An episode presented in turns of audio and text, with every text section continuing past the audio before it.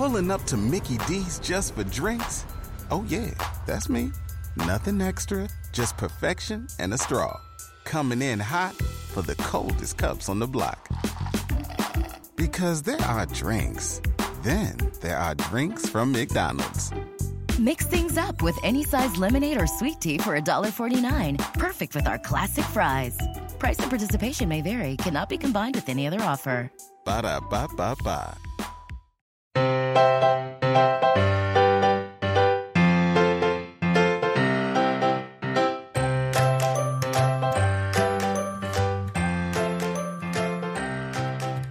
Hello and welcome back to the Professional Book Nerds Podcast. This is Joe. Welcome. Before we dive into today's episode, remember to rate, review, and subscribe wherever you get your podcast or you're listening. We would love to hear from you, and those reviews really help share us with the rest of the world so we can find more listeners just like you. If you want to follow us on social media, we're on Instagram, Twitter, and TikTok at ProBookNerds. You can find us on our website, professional book nerds dot com, or you can email professionalbooknerds at overdrive dot com. to send an email our way. With that, let's get into today's interview with Adam Sass.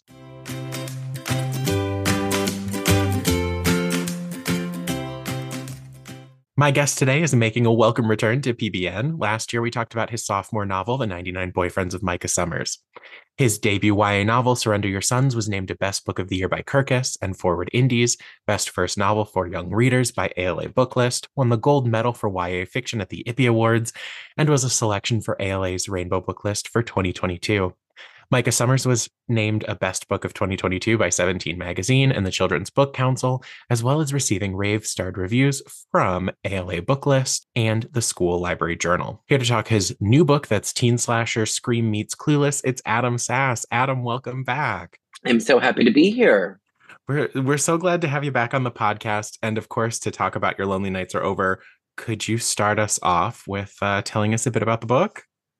Sure. So, I mean, the quick pitch for this is it's Scream meets Clueless. It's a teen slasher, um, straight out of, uh, you know, I, I guess you, you could, like, sort of Scream era. I Know What You Did Last Summer, Urban Legend, you know, that, that sort of, you know, that nineties dimension films era. Um, really, a really good, strong heyday for slashers. Uh, so, um, but it's a slasher that's really about queer best friendship. Uh, because my last book, The ninety-nine Boyfriends of Micah Summers, which we talked about, was um, a romantic, you know, like a more traditional gay boy rom-com. I wanted to really, with this one, celebrate and delve into a lot of the intimacy that can be there in um, uh, a queer uh, best friendship between, uh, between two uh, queer boys. So this was something that was very important to me to kind of showcase how Uh, just as important, if not more important, sometimes those friendships can be uh, to your romantic partners. Um, and so we've got these two main characters, Deary and Cole, who have been best friends since the beginning of time. And uh, this is really where the Clueless comp comes in, because they're very like gorgeous and popular, and like, you know, everyone's talking about them and and all that. But like they're they're really like, but like in like like in Clueless, like Cher and Dion are like essentially good people. They don't need to go through some big reckoning like the um in Mean Girls. Um it's a little bit more like people project onto them, and that's really what happens with Deary and Cole. Is the rest of the people in the high school's L G B T Q queer club um project a lot of things on, and frankly a lot of insecurities onto them, um because Deary and Cole Are, are not dating themselves, uh and they're not dating anyone, period. In fact, they're just they're in a suburb of Tucson. And they kind of keep just rolling over to Tucson and hooking up with local high school boys there, and, and are happy with their lives. And a lot of people in that queer club are like, these these people are bad for the community. Uh, they are toxic. um, they you know they they are toxic for for all of this. You know, and they, they do all this projection. So we begin the story with this sort of, I guess, war within the within the club. You sort of you have the sort of the rest of the queer club, which Deary and Cole call the flops. And because there's jealous flops. Yep. And then there's Deary and Cole. Um, and there's a sort of push pull of like, how involved can they get into, you know, the uh, the local uh, high school queer community. Uh, and then into this drama comes a masked killer, uh, Mister Sandman, who's uh, was like the Zodiac killer, was sort of at large uh, about fifty years ago, was never caught or identified. Nobody knows what happened. But one day he just kind of disappeared. Uh, and then there's this new, like, kind of Hulu, Netflix-y sort of docu-series documenting the Mister Sandman killings from the seventies. And everyone in the school becomes like, they get Mister Sandman fever. And, uh, but, but then people from the queer clubs start to become targeted by these notes that used to be left by Mister Sandman. And people are like, are these notes real? Are they a prank? Um, is this the old Mister Sandman from before? Is this a copycat? And uh, as bodies start to pile up, um, because of this projection and because of all of this uh, animosity that the club has built up over Deary and Cole, Deary and Cole find themselves Um, essentially being blamed for these crimes, and the killer begins to frame them. So that's re- so really like the plot of Your Lonely Nights Are Over is uh, these sort of uh, pretty popular boy best friends who are just very annoyed that they have to go solve this uh, murder uh, spree, because if they don't, they're going to be blamed uh, or they will be dead themselves. So uh, it's a lot. It's a lot. It's like forty percent humor. I would say it's fifty percent humor, fifty percent scares. Like, it's just as much humor as scary. And that is what truly makes it, if you made Clueless, Scream. Like, it's yeah. it's, it's exactly that. You've got the humor, you've got the camp, you've got the the slasher, and there are just those true crime moments that you're sitting with and you're just going, oh, this is really happening. But that description, there are so many things that jump out that I want to go like, okay, what about this? What about this? But we'll We'll start easy. Uh, what's your okay. favorite scary movie? uh, um, so I've had to cycle through this a lot, and I have many. One of my favorites, the one that keeps coming to mind when I am asked this question on, on my tour for this book, is uh, The Exorcist. Uh, I really love it. Obviously, I'm loving that it's coming back. Um, I'm skeptical, but of course, why wouldn't anybody be? You know, it's, it's, we're not, you know, no movie is safe right now. Um, and uh, we got Ellen Burstyn coming back. Ellen Burstyn is so good in the original Exorcist. And a big thing of what I love that The Exorcist does that I tried to do in Your Lonely Nights Are Over was, I love when horror uh, is about characters who are wrapped up in their own drama before the horror even begins. Because that's kind of how it would happen in real life. Like, it would be like, you'd be worried about your bank account and your job and something up with your, like, and you got to walk your dog and someone's up with your kid. You'd be wrapped up in a bunch of crap that to you was like, this is, I'm having such a terrible day. Um, and then, you know, and this is what happens to Ellen Burstyn's character is like, she is, her biggest concern is like, she's shooting a movie in Washington, D C. Um, she really can't stand the script. She, she really can't stand being in this movie. Uh, and her ex-husband is like forgetting her, their daughter's birthday. So she's livid. So she's just, for the first twenty minutes, half an hour at least, like it's a good chunk of the movie. It's a sort of slow burn when there's sort of ominous things creeping around the corners. She is just like, like calling the hotel in Rome where the husband is and rampaging, so much so that like she doesn't notice that slowly her daughter is like acting different until suddenly really unignorable things start happening. Um, and I, yeah, and, and I think that to me is like really, really effective horror, because I think it kind of draws you in to like, it, it just makes it feel more real. Cause it's like, then it's like all this demon stuff happens, but like, because we've had twenty to thirty minutes of just normal life, and then it slowly kind of is just already there, and then we're off and running with the spinning heads and everything like that. uh I think that's so effective, and that's kind of what I wanted to do with Your Lonely Nights Are Over. Was for the first chapter, you're really kind of in this queer club squabble over um, did you send these texts to, right, you know, are exactly. you doing all this? There's a lot of like petty little like, well, what I think is, and it, it, a lot of inter-queer community um, squabbling, which we, I think anybody listening to this podcast is probably very, unfortunately, very well aware of. Um, very calming. It's very calming to be around that energy. Uh, but then like into that then comes these slangs, an actual threat, but then like you have to kind of keep up the, there's there's other things happening, and so it is, it's sort of by the time the threat comes in, you're sort of already in this sort of locked community.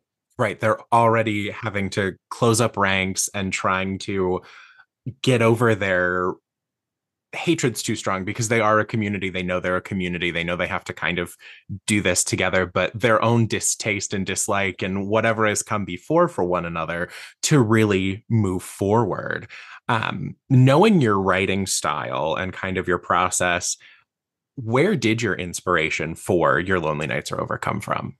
Well, um, so I had a lot of feelings about what I was sort of seeing in the queer community, you know, like, you know, being a very online person. Um, and my, my husband is not very online. And so he's always like very blissfully unaware that all these conversations are happening all the time. And, and he sees me just like so upset. And he's like, it's, it's almost like I'm like, like stirring, like, like, uh, it's like I'm stirring rat poison into my coffee, like every morning. He's like, we'll just stop doing that. Uh, and I'm like, no, um, doesn't quite work that way. Yeah, kind of have to know, like, yeah. Right? I'm like, he's like, well, it's making you weak and ill. Um, and I'm like, no, well, you know. So, and I was sort of seeing these troubling conversations where it's, you know, it's, and it seems to always crop up around like when there's a piece of media or there's really anything. I, I feel like there's the queer community, and I have a complicated relationship where I feel where I love us so much, but then I feel like we are so prone to just descending so quickly into squabbles over, I don't want to say nothing, but just it gets very small very quickly. Right. It gets nitpicky. It gets nitpicky very quickly. Um, and you lose you lose the forest for the trees very quickly, I think, sometimes, especially online. Because then there's some people that I have had like conversations with online where I feel like I'm talking to a brick wall, and then I will see them in person. And they're far more like there, there's a little more of an exchange of emotion, and I feel like I'm talking to a real person. And I think in, in general, I don't think that's a queer problem. I think that's like a literally an online problem. Like, so it's like like you can't just like be like, oh, I, I wasn't a fan of that movie. It's, there's like a big, you not liking a movie says something about you, and then you liking a movie says something about you. It's a very like intense thing that can escalate so quickly. And so that I was sort of fascinated by those dynamics. Because um, I had just finished, so I was working on my debut. I was working on selling my debut, Surrender Your Sons, which is, it's a it's about a, a group of a dozen teens, uh, queer teens who have to escape from this conversion therapy camp. Um, it's a, sort of an adventure thriller. Really loved all those kids. And sort of the arc of that book really is all these sort of individual siloed kids learning to kind of come together and form a community. And so I sort of almost like while I was waiting for this book to sell, I almost wanted to write the sort of dark twin of that, which is how the community can sort of, you know, like the, the, the dark side of that, like how it's not necessarily because someone is queer, they've got your back. Uh, and you can and you can drop your guard around them. Yeah. Right. That you also have to be a little more mindful of the the family that you're finding in the community you're creating, because we're not great alone, but we also have to be protective of our peace in a unit. Exactly. And I think it's also important um, to remember that, like, especially, you know, it's very hard. And this is something that online stuff really escalates, which is like individual choices. Um, and I think this particularly re- pertains to like relationship choices. There are people who are, there are queers who are like in open relationships. There are queers who are in like, um, uh, you know, polyamorous relationships. There are people who are like, I choose not to be in a relationship. I'm just going to, I'm single and I am, um, you know, and I am uh, hooking up with other people, but that's it. And as long as it's being done consensually and, um, with enthusiastic support and no one's getting hurt, like, and the, and it's it just feels like this shouldn't be anyone else's business. Just focus on your thing. And I've just been noticing a lot of queer people just really not minding their business um, on on this thing, which is which is weird because it's sort of out of the conservative hand-wringing playbook, um, and I found that very troubling. And. And I and I noticed younger generations doing this, and so I found that to be equally troubling. So this was this book was sort of an outgrowth of that, where I just saw like how, you know, and it's not necessarily blaming like a young generation or blaming a certain mentality. It is really like it shows like how when you're very online, and or when you're in a closed community with that, with that allows very little uh, air into the room, how you can get really siloed off even within the community, how you can get really like ingrained in your own thinking. Um, and I don't mean just, I don't mean like politically. I just mean like, I, I mean like, you know, how like someone living, how someone is living their life and what exactly that means. So I'm, yeah, I'm seeing a lot of not, no business minding. Um, Which your your characters definitely do that in this book when it comes to Cole and Deary. That right? Nobody minds their business. So, like, I'm a millennial, and I feel like the last. I feel like I was the last generation to really grow up like unsurveillanced. Um, and I feel like this is sort of a, an an unintentional outgrowth of like.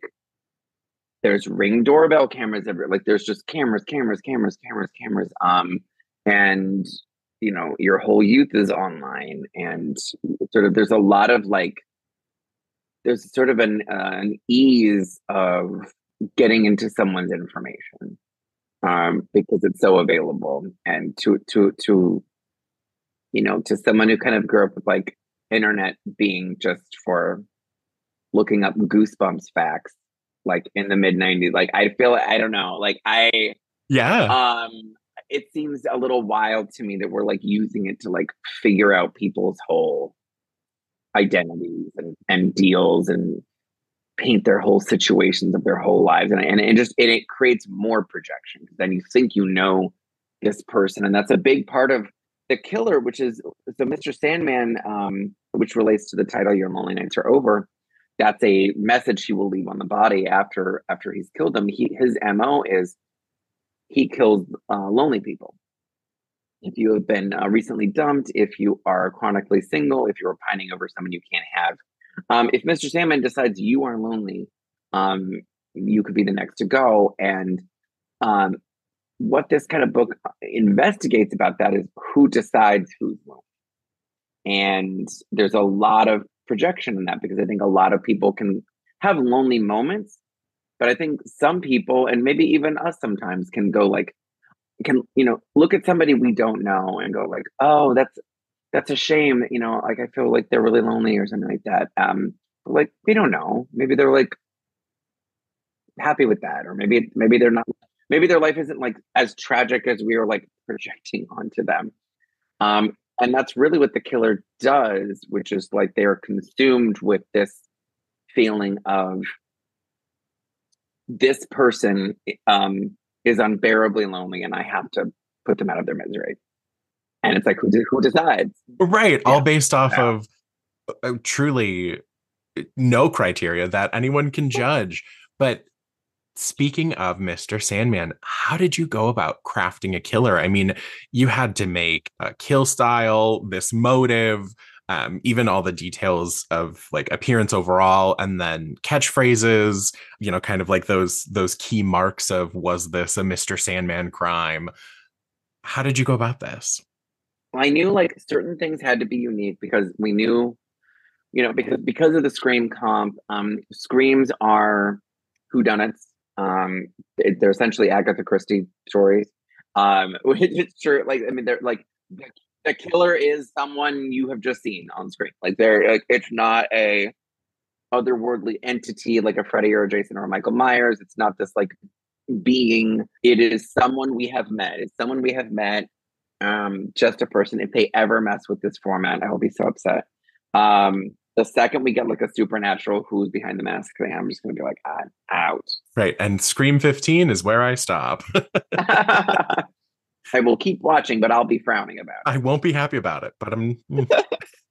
So because it was, I was going to be a mask killer, the mask had to be unique. Uh, so I was like going through and I was I was really tearing through like a lot of like old movies, and just making sure I was like, because I had in my mind, like, here's what I'd like to do. And it was, uh, so Mister Sandman wears a theatrical tragedy mask, the old drama mask. Um, and I, you know, I, it, it, it, it's, close, but not really that close to the sort of Scream, sort of dipping ghost face. Yeah. But it has its own style. In fact, it's a little, um, there's a Twilight Zone episode called The Masks where one of them is the sort of permanent frown. And it just felt, like, felt very like appropriate for Mister Sandman, who's just like about loneliness and sadness and all of that. So I was like, so I, I just tore forever. I was like, is there something where the guy wears a mask? That's the tragedy man. Um, then there's been a million slashers. So, so far, I'm sure someone's going to... Someone will let you know online. Show, someone will someone will let me know. But yeah, but to my knowledge, this was this was not used yet. Um, and then I, as for the, the, as for the killing style, I knew that because these were, this is the dual P O V between Deary and Cole, uh, first person, a lot of these kills were going to have to be, for the first half of the book at least, the kills were going to have to be like off page, and you, it was a lot of like discovery of bodies, um, b- versus like towards the back half where you start seeing a lot more like on page Mister Sandman killings. Um, and it's, it's sort of like Jaws in that way, where it's sort of going to slowly build up. You sort of see this wreckage and then you get to that moment. So I was like, okay, well, if we're going to be finding bodies, you know, if it's a, if it's a, if it's a scream, if it's a knife, then it's, you're just going to have like various stab wounds. That doesn't, I don't know, you know, like, was it didn't seem dramatic enough, you know, I was, and then I loved the idea of, um, you know, it was like watching Clue one night, like, and it was um, Yvette the maid, and she gets like strangled with the, with the rope, and like, she's sort of like laying across the billiard table, and it's this very architected way um, that Colleen Camp, the actress, is, is sort of laid across the table, sort of holding the rope. And I just thought it was a very dramatic, like, it was vi- like, because we're talking about like sort of a queer, this villain is sort of in a queer space. And so like, there is going to be a little bit of a grandness. There's going to be a little showiness to it. Gotta have night. Some drama. Yeah, exactly. So there isn't, it's a noose, but it's a noose of razor wire, which is very messed up. It is. Yeah. That's very, yes, very nasty. So yeah, that's how I, that's how Mister Sandman came to be.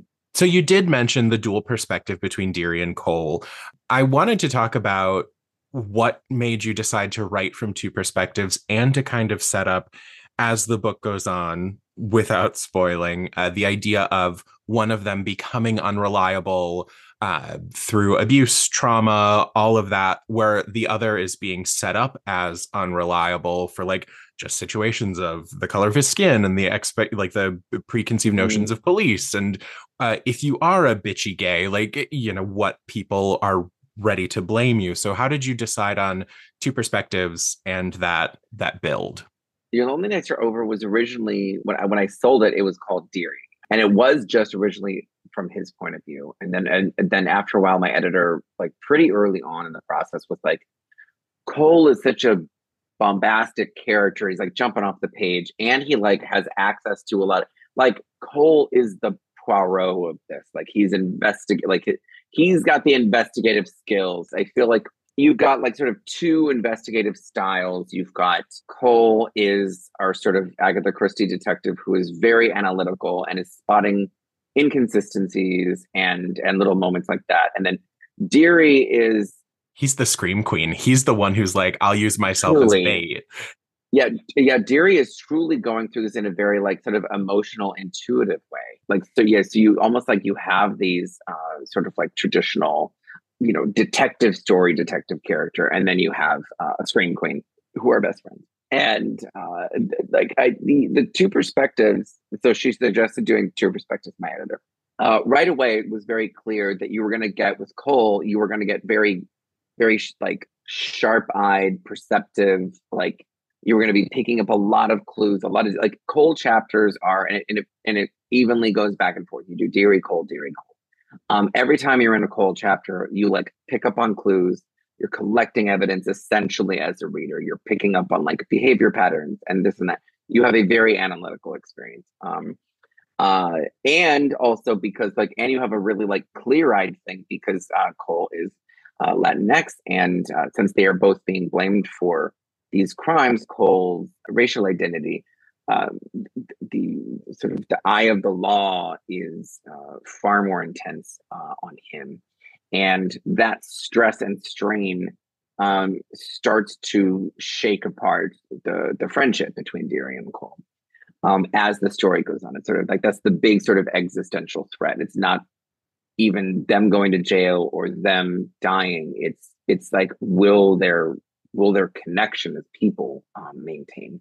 Um, what can be more harrowing, honestly, sometimes, uh, if if you feel that connection fraying. So uh, in Cole's chapters, I knew you were going to get this very clear-eyed, here's what's happening. These people are jealous. These law enforcement people are like, you know, clearly biased. They're biased. Yeah. Like, and, and you, and you have these, like, you're allowed clarity in the Cole chapters. Deary's chapters. Deary is far more emotional, and, and, and Deary, you sort of get lost in these dream spaces, almost to the point where you, he might be an unreliable narrator. Spin your passion into a business with Shopify and break sales records with the world's best converting checkout. Let's hear that one more time. The world's best converting checkout. Shopify's legendary checkout makes it easier for customers to shop on your website, across social media, and everywhere in between. Now that's music to your ears. Any way you spin it, you can be a smash hit with Shopify. Start your dollar a month trial today at shopify.com slash records. I'm Anne-Marie Kelly. Wild Precious Life is a podcast about dreaming big, digging in and connecting across distance, division, and loss. In each episode, I talk with prize-winning writers, musicians, and wanderers who remind all of us how we can make the most of the time we have. So meet me here. Let's walk and talk and dream and discover what it means to be wild, precious, and brave. Because he has this sort of foggy memory about certain moments that happened. And you think maybe, like, he seems to be having gaps of, of, of memory. Uh, you know, he, he seems to be sort of not tracking everything that's coming through. Um, he's very concerned about maintaining his connection with Cole. Um, he's very concerned with keeping everyone safe. Beyond that, those are his two primary objectives. So he's got this very emotional um, kind of arc. And Cole is like a tank just going for, like, unmask this person. As soon as we unmask this person, everything else can then heal. Yes. Uh, and Deary's like, no, let's solve it on the fly.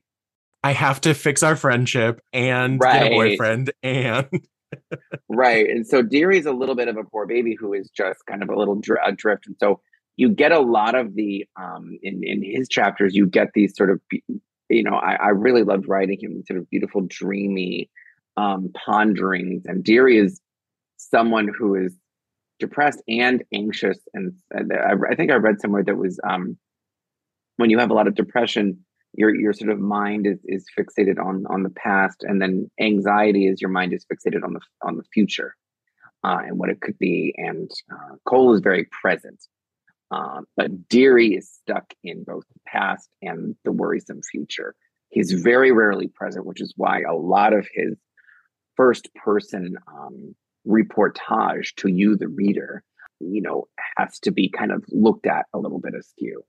It's it's definitely frenetic, but it's really great for the pacing to have these two perspectives of, this is my fact-finding time, this is my, wait, what am I supposed to pull out? Like, either way, you have this really fun choose-your-own-adventure experience to try to see if you can figure it out as we, like, race toward the end. The flip side of this, you have so many characters, and you're not afraid to kill your characters in this book, especially. Right. What did it feel like to build all of these people who feel like fully formed humans and then kill them? And how did you decide when, where, oh, all that? I mean, you knew how they were going to die because killer has an M O, but it's it's hard. And I think that's like, it's so funny because I get very, like, because I'm a very emotional person. When it comes to, like, horror and, like, killing off characters, I get very, like, that's the job, Buttercup. Um, you gotta do, they gotta go. We all loved Tatum from Scream, and she gotta get crushed in the garage door.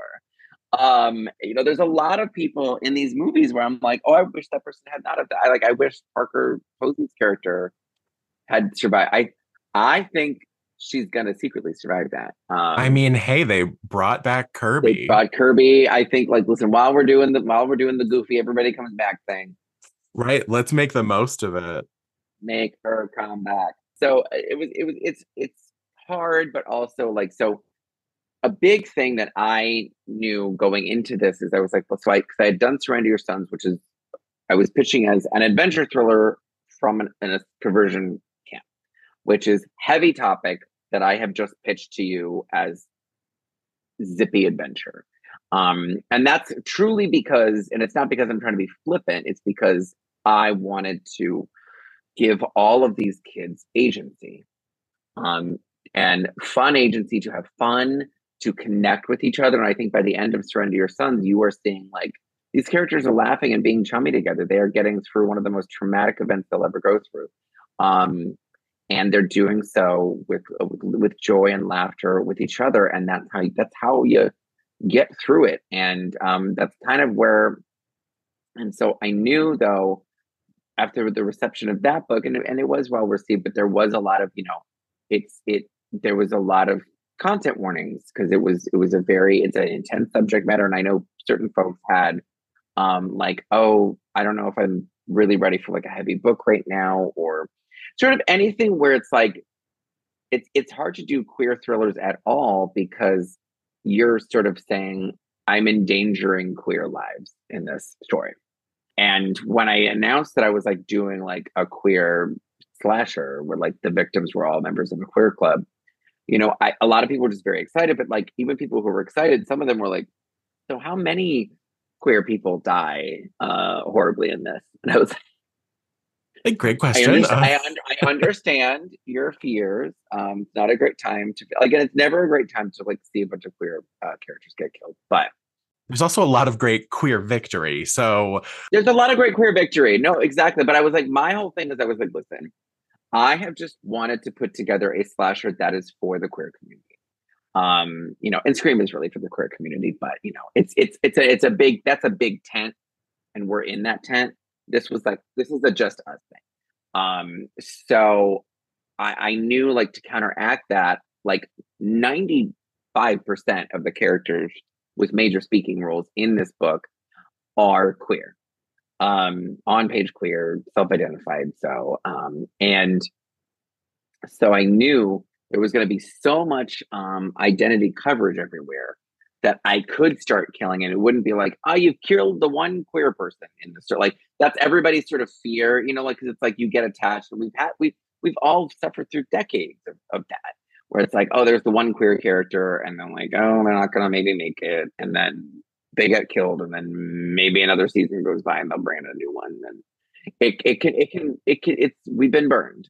So I really wanted to make sure that right away from the jump, the readers knew from chapter one, where they meet a dozen queer people, uh, that you were going to be fine. I wanted people to like sort of sit back and get lost in the dream of the book and just have that fun Scream adventure and not worry as as much as they could, not worry about like, you know, you know, it's not queer death. This is just a, they're not being targeted because they are queer. It's all for a different purpose. Right. That we are not talking a final girl story here. We are talking a, a true like teen slasher. It is that there mm-hmm. can be a group at the end, that it can be yes. more than one person. There are survivors. Yes. Survivors. Yes. There are survivors. Now, looking at some of that uh, setting and some of our ancillary cast here, we go into, we're in Arizona, as you said, suburb of Tucson. We're kind of mainly in the high school, specifically the music room or the library or the drive-in. Those are kind of like the big places outside of Cole and Deary's houses, or, you know, in the Zoom call with everyone else when we're, you know. Yeah. Have fun reading that later, y'all. Uh, First, of course, I have to ask from OverDrive, what inspired you to add a librarian to the cast? Um, oh my gosh, yes. So I knew, so I knew the queer club would need like a, a like a teacher figure, like so like a like a classroom sponsor, like a club sponsor, um, who is faculty, and um, I thought librarian would be good because again, I really love you know, so like Buffy fans will notice that the geography of this library is very familiar. And, um, just a little. Yes, your your your your your your mind can create a, a map very easily this way. And so I was just kind of picturing like, you know, oh great, like they congregate sort of in a library space. This is like a character, because that's the thing, like where it's like library like libraries are safe spaces. Librarians are often like one of the safest people around, yeah. People to come to, you know, when you're queer in, in school. And so this was a character who was going to be very instrumental in making the club feel safe. Um, uh, then she's very quickly in, in over her head. Um, but, very quickly. Yes, very quickly. And then thinking about the drive-in, do you do you have a love for a drive-in? I do. Well, I have a I have a love for like so like I wanted this book to kind of feel like both like new and nostalgic. Yes, I wanted it to have that sort of like now channeling the fifties. And so this was that's why like a lot of the I think probably most specifically Deary and Cole um, are like almost channeling like fifties teenage cool. Yeah. Cole is like, I've got my jacket and I'm like mad at everybody and like, don't touch my hot red car. I was going to say he's about his car. he's got, he's about his car. Like it's very like, it, it's, it's very just fifties. And then I, I specifically uh, wrote Deary in the first chapter to have like this lavender neckerchief, kind of the one that um, she wears in uh, Rebel Without a Cause. Like a fifties sort of like guy's best girl. Um, and she's cool, but she's like a little, she's like a little, you know, he's vaping, you know, like, yeah, it it's just like this sort of like phony cool, but just like they were channeling a different era. Like they are just like, I wanted Deary and Cole to feel like aliens in this town and within their own community. Like they were just too cool, for, literally too cool for school. That they were just like, of course they didn't belong in this club. Like, they didn't have anything in common with anybody. And everyone was fascinated. Yeah. They had no problem with who they were, who they were trying to be. Like right. They were the kids who already had it together and knew where they were going to go to make their first mistakes kind of thing. Exactly.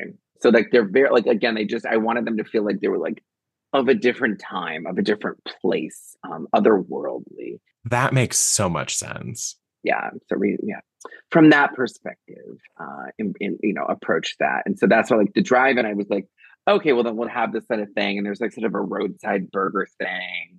And there was all these sort of like, especially the, di- the, the, the drive-in sort of section around the one, the one third mark um, just gets very like, you know, we're playing old fifties sci-fi trailers. You're playing all this sort of like B movie stuff. And um, that's, that was really the inspiration. Like I was like, you could, you could do a lot of that in the fifties, um, but it's just happening now. Right. It's very timeless, current. It it has a good tap dance around, you know, kind of what we're looking for. And thinking of that, I know you love your authenticity, writers. How was it to work on, because me trying to understand what kids today are into or doing or what high school is like for them is a scary thought. What was it like creating these characters that you may only relate to in certain portions, you may not relate to at all, you may fully relate to, but how did your work with authenticity writers and planning these different kids out go? Um, so my authenticity writers this time, you know, there was, so there was, I would say, well, first of all, I I do like to keep in touch with uh, the young people. Because uh, a big part You're of brave, yeah, I, I do. Yes, um, a big part of the uh, the framing of Deary and Cole involves planting evidence in their locker. Um, and for those listening, if you do not have teenage kids yourself, um, and if you're not a teenager yourself, you should know kids do not go to their lockers anymore. Um, so the lockers, like their lockers, are assigned, but there's just no reason to go. So like very like there was a so there is a line in that where it was like Deary never hasn't been to his locker in six months. Right. And it just felt so it's strange, but like, you know, but like it, it does make sense. And the more electronic everything gets, but it used to be so like you have you have to like live there. And whoever was next to your locker was very important. It mattered so much. And having graduated high school in two thousand eleven, I could not imagine not going to my locker. you, you are, you are such a, you are such a, you are such a child. Um, I graduated high school in two thousand one. My sister did so, too. There we go. So I will tell you, like in that day, even like the locker was like, you might as well just have class to your locker. It was a very important location. So to de, to like rewire my brain on that was like very interesting. This, um, because I had a whole thing where like they went back to the locker it very quickly just had to go. They went, no, not how it works. I mean, it, it makes so much sense, though. Yeah, should have just set the whole thing back in the fifties and just like, and been like, okay, yeah, they're all in the fifties and they're all at the lockers and no one has a cell phone. And they're all having a sock hop. And... yeah, exactly. But that's the thing. So without being today, you wouldn't have the chance for this true crime element and those really wonderful interstitials. How did you decide to bring in? Because I, I love a book within a book, a, you know, a podcast in a book, all of that. So this kind of thing of a documentary piece. What yeah. was the motivation there? Was this a an always? Was this a later ad?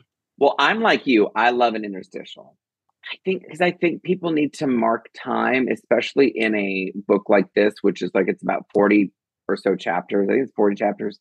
And it is like, I tell people like around, if you're, if you're reading it for the first time, chapter twenty-six is where you should stop for the night. Because if you proceed, if you have anything to do in the morning, if you like, I, I've, I have heard this from many people. I've told them, I'm like, stop at twenty-six, then you're gonna get to twenty-seven. And it just keeps going, and you do not get a, like, you are going to be, if you care about these characters at all, you will keep going until you reach forty. So I knew we needed breaths in there. We could not just be like forty miles of bad road where it was just like, and like, it was just like the thing, thing, thing, thing. We needed some, some break in there. And uh, the interstitials were, you know, you don't have to twist my arm to do an interstitial, but I, it was always kind of part of it. But I, then, then like I c- came across the idea of doing this as a docuseries um, and doing sort of like episode descriptor. Like it's almost like this was like, like on Netflix where it's like that little paragraph you would see, maybe a little longer than that for the, for the episode description. And because I knew everybody in the school was going to have Mister Sandman fever. Um, that, they, that he was going to have all these rules, that this was not going to be a new killer where we had to learn the rules, that this was like a killer from forever ago where a lot of the characters already knew the rules from the show. So I knew the reader needed to get caught up, and it, and it was probably best if they did it in a way where like Cole wasn't stopping to say things that he already knew. Um, cause Cole's like the one who's way more into the show. Deary like opens the book basically being like, everyone's really into the show. I don't like it. It's, I'm very annoyed by everybody. Um, I kind of wish the show would go away. And then immediately his life, and then immediately his life becomes the show. I knew we, like the, the docuseries stuff seemed like a good way to sort of impart sort of enough of a vibe about like who Mister Sandman was, sort of what the M O was, what are the basics, what are we talking about? And then The the more important thing, like emotionally, what did it do to the community? So like Mister Sandman was huge in the seventies in his local community of um, San Diego. And then this is in, in Arizona. So it's, it's, it's even more confusing. Like, is this the old guy or not? What was kind of neat to do about this was when you start killing lonely people, and if you're lonely, if you've been dumped or if you're pining over someone and that gets you killed, then it started this just rash of people getting together and people who really wanted to break up, who should have broken up, staying together.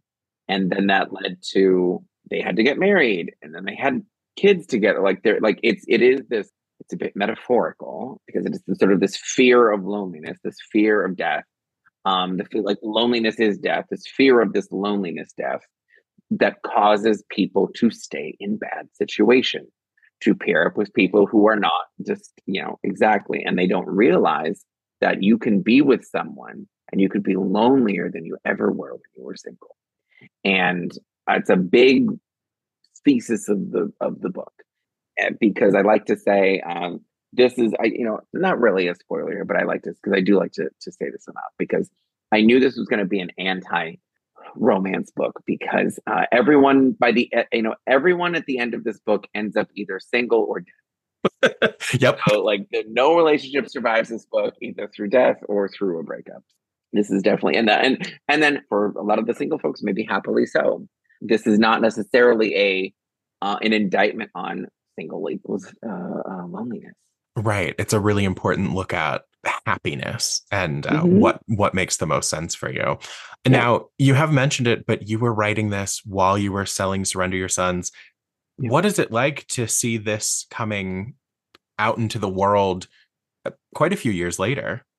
Five years. Um, I was, was twenty eighteen, Madness, and and and Surrender Your Sons took about about the same time, maybe a year or so longer. Oh, wow. So these two books, these two thrillers just forever, taking forever to find their way out. Um, and then both, in my opinion, just being so worth it by the time we get out, like like both in the in their proper form. Um, it's it's it's it's it's wild. And this didn't even really go through that many iterations. It just it just got caught up in a lot of traffic because Surrender Your Sons had to come out. Um, and then I ended up writing um, ninety-nine Boyfriends of Micah Summers first, because um, just the way the schedule was working, like it just seemed like that was going to be the next best one. While I waited to see what I was going to do with with with this next thriller, and uh, yeah, so it's just it's just been it's it, they've been with me forever. It's very um, this is my third book out, and it it's always I always just get so sweetly melancholic because it's just like I'm uh, you know. You're like letting it go into the world. Yeah, I know, because I'm just like I have to. I mean, I've been writing these kids forever, and I, I'm I'm I love writing them so much. And now, um, now they have to go off, and and I'm not going to be writing them ever again. Uh, never say never, but you know, but um, you know, I'm not in charge of a lot of that. But it, yeah, it's for for all for as much as I can tell, this is the end of the road for for for me and these kids, and it's a very um. tough thing to say out loud, just you know, yeah, because I love them so they are so real to me.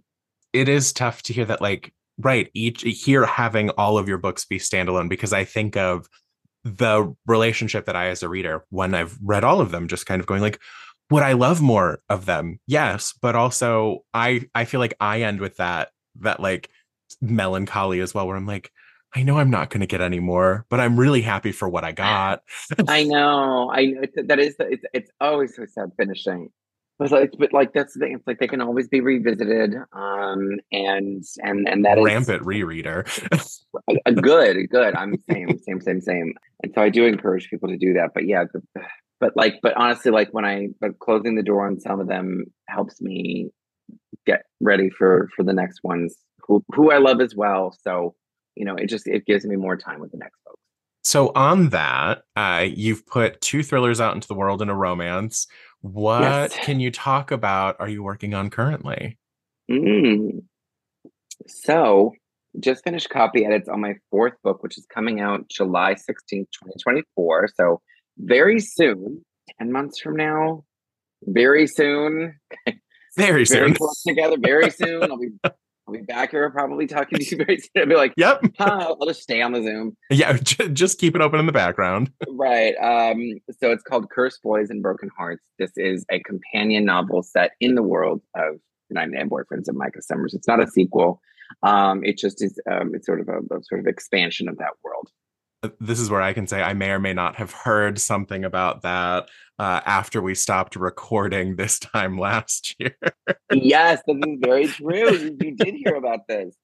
So this has been long in the works, but now it is a finished book um, because I think probably the last time I was um, still drafting it because it was um, this this one had to be drafted very rapidly. Um, and I was very lucky that this one kind of just shot out at me, like fully formed. Uh, and this one is, um, so we're ninety-nine Boyfriends is a Cinderella remix from the Prince's point of view. This is a Beauty and the Beast remix from the Beast's point of view. And this follows the character Grant Rossi, who is a fashion designer we met in the first book. Um, he is feeling extremely unlucky in love and depressed about it. And um, so much of the beast of the, the Beauty and the Beast stuff comes out in this in Grant's depression and self-hatred. This is sort of the, the, the vessel with which I'm sort of telling that part of the story. And uh, Grant is in Chicago and uh, just sort of wallowing. He's, he's just finished, uh, he just finished, he just graduated high school and um, he doesn't have his college plan set up yet. He was supposed to. Um, and then just time got away and he has just been kind of becoming unmoored um, uh, from life because he's feeling very cursed uh, because just so many guys in a row, uh, you know, he's the starter boyfriend and he seems cursed to be uh, the starter boyfriend for a lot of people before they get with their quote real boyfriend uh, and, and before they re- before they come to their senses and realize Grant has to go.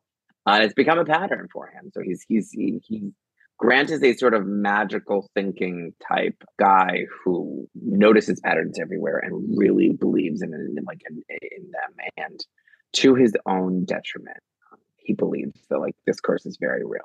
And so his mom convinces him to at least get out of the house, uh, go, you know, take the train three hours into the country, go to the family bed and breakfast and winery, which has been in the family since uh, World War Two. It's called Verrazzetto. And is this, uh, uh, they have their own family label called the Wishing Rose. It's all very like rose imagery there, Beauty and the Beast stuff. And um, he gets there. And so he used to spend, when he was growing up, he used to spend every summer there with his siblings and cousins. And he even had um, uh, a, a best friend who lived in town uh, there that he would see every summer named Ben. And over the years, uh, Grant realized like, oh, he really had it. Like he was really in love with Ben. And uh, then that one summer when he was thirteen, it ended very horribly. They had a huge fight and they never spoke again. And it happened um, right when Grant's uh, uh, grandmother passed away. Um, so at that point, and she was running Verrazzetto. And so when she passed, um, a lot of the family sort of stopped coming. She was sort of the glue that held the family together. And sort of that that sort of was sort of the great parting, and, and no one returned uh, to Verrazzetto. So many years, uh, five years have passed.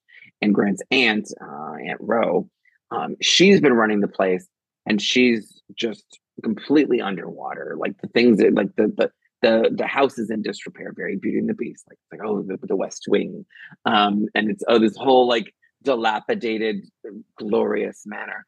Um, and so Grant comes there and his Aunt Ro is, is like, well, you know, you know, please, I'm so glad you're here. It's so good to have you back again. Would you please, like, we're probably going to lose, we're going to lose this house if, um, if, if we can't get, you know, guests to start coming back, and, uh, we need to have, uh, you know, we need to do a lot of these repairs. Can you help with the repairs? And he's like, all right, fine. And she's like, great. Um, I can only hire one person on the staff. I've got this gardener. He's got to he's got to handle the grounds, and you handle and you work with him. And he's like, fine, fine, fine. He goes out to meet the gardener, and it is Ben, his childhood crush, who devastated him, began his curse, and he's all grown up and he's looking very good, and he's very furious about it. Um, and so, kind of what ensues is it's I call it a hate fest because enemies to lovers is not intense enough. Um, Because they hate each other. So it is, um, I say Beauty and the Beast, and where Grant is the Beast, but also like Ben is also the Beast. So it's like a Beast and the Beast. Like it's like, it's, it's very. It's just hatred. Um, no, that's the, you know, that's, that's the line from the first chapter of the book. It's like, uh, you know, uh, who better to love a beast than another beast? Bells are out this year. So, um, uh, what a perfect first line.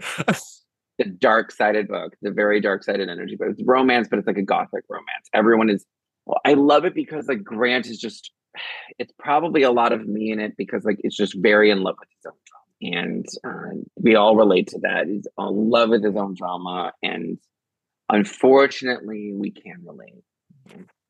Unfortunately, usually too real. Well, I can't wait for that. And then I'm hoping you also have another thriller in the tank as well. um, nothing to announce just yet, but we're we're it's cooking. We're working. Oh, I love it. I love that I get uh I, I get everything I need. I get a thriller, follow it up with a romance, and you know, I'm yeah. I'm into this pattern. it's it's great. I mean, I didn't mean to plan it this way where I'm kind of doing one on, one off, but you know, I feel like the thrillers have like these like friendships that are strong romances. And then I have these romances that are um, extremely suspenseful. Um, yes. where, yeah, just so um, you've kind of blended them at the same time. Yeah, it's all kind of it's all kind of from the same world. Yeah. I love it. Well, Adam, thank you so much for coming back and for talking about Your Lonely Nights Are Over. Oh, please. My pleasure. Well, listeners, remember, uh, Your Lonely Nights Are Over is already out, so go and get you a copy and enjoy Deary and Cole. Thank you all so much for joining us, and happy reading.